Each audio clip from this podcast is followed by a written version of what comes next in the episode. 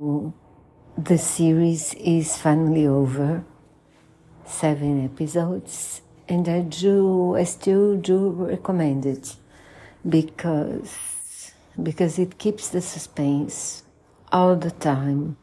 You're always wondering about what will happen. The so the thriller aspect of it is kept all the way to the end. They do respect all the people that are in the series because they the characters are based in real people. I do like the cast.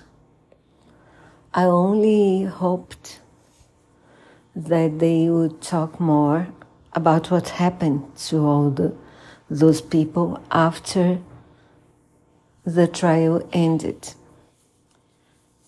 It's a bit disappointing, the end of the, in my opinion, but in a way it's, it makes sense and it was, it's what happened, so I cannot tell you. You know, they should keep the the the ended as they did. But I'm really still I'm still curious about what happened